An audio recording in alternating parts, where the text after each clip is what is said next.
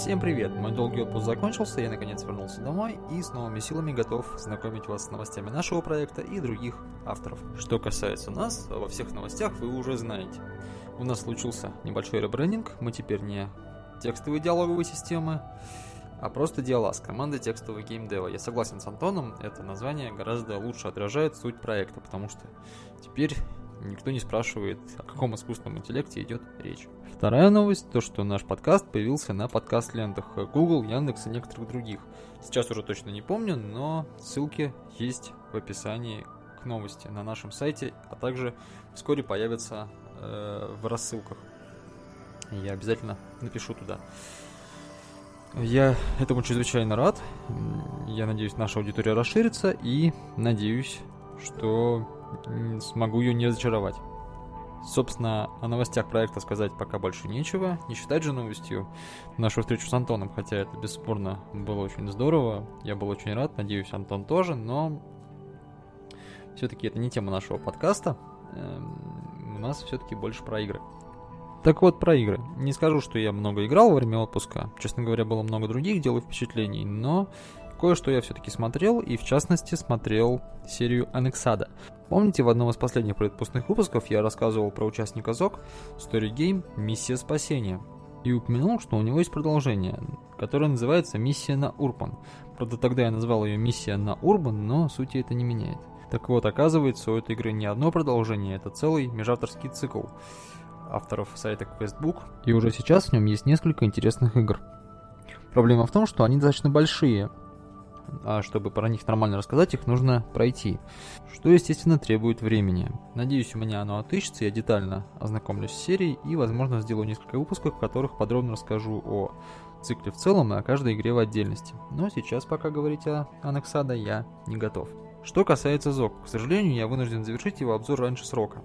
Дело в том, что последняя игра, которую я собирался рассказать, Parser Quest «Все в прошлом», оказался не вполне доступным.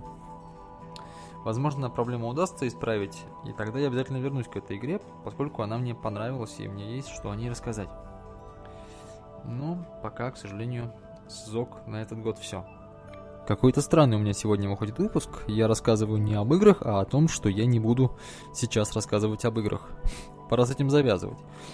Какой-то большой серьезной игры под обзор я сегодня не подобрал, но расскажу вам о небольшом интересном проекте, который поможет вам скоротать свободное время. Это Game Общество червей. Автор PTPR, надеюсь, что правильно произнес его ник. Если нет, пожалуйста, поправьте меня в комментариях. Ссылка на игру, как всегда, в текстовой части обзора. Поехали.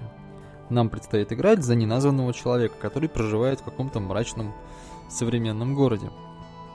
Начинается игра с того, что нашего протагониста по пути домой останавливает полиция и под предлогом проверки документов предлагает пройти в машину. Можно как согласиться, так и отказаться. Это ни на что не повлияет, кроме того, что если отказаться, то посадят его в машину силком. После чего герою вводят снотворное, и он отключается.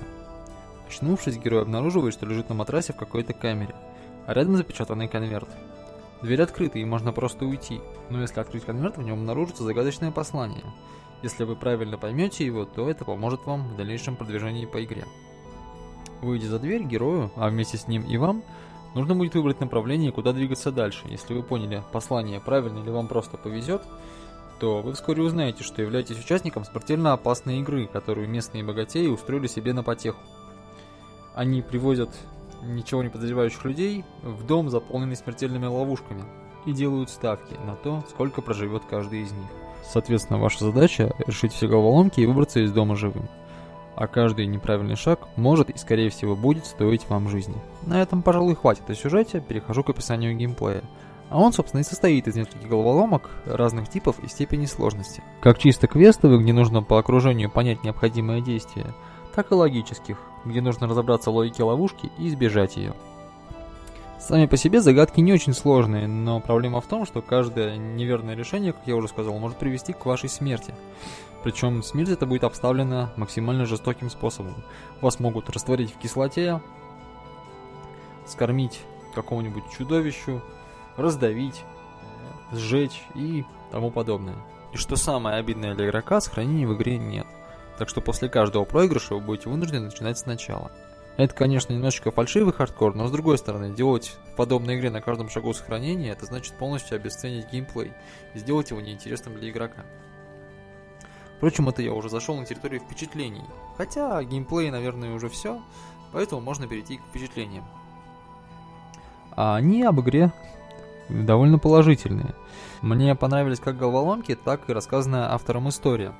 Хотя истории там очень немного, но тем не менее автору удалось передать мрачную гнетущую атмосферу не только страшного дома с ловушками, но и всего города.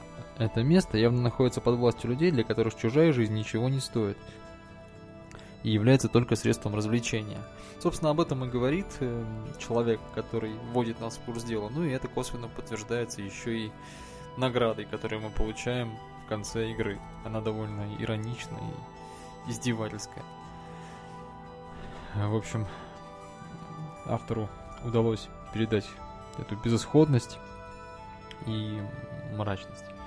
И даже счастливый финал на самом деле не до конца счастливый, впрочем, не буду портить вам впечатление. Что касается негативных впечатлений, то их, пожалуй, что и нет. Разве что неочевидность некоторых загадок, но это, возможно, мой косяк, э, я чего-то не понял. Вот. Ну и еще к недостаткам я, пожалуй, отнес бы излишнюю краткость игры. Можно было сделать ее подлиннее. А так, игра вполне хорошая. Не скажу, что она прям шедевральная, и я всем рекомендую в нее поиграть. Э, но если вы хотите порешать головоломки в интересном, мрачном э, антураже и провести за этим, ну, наверное, около часика или минут 40, то рекомендую.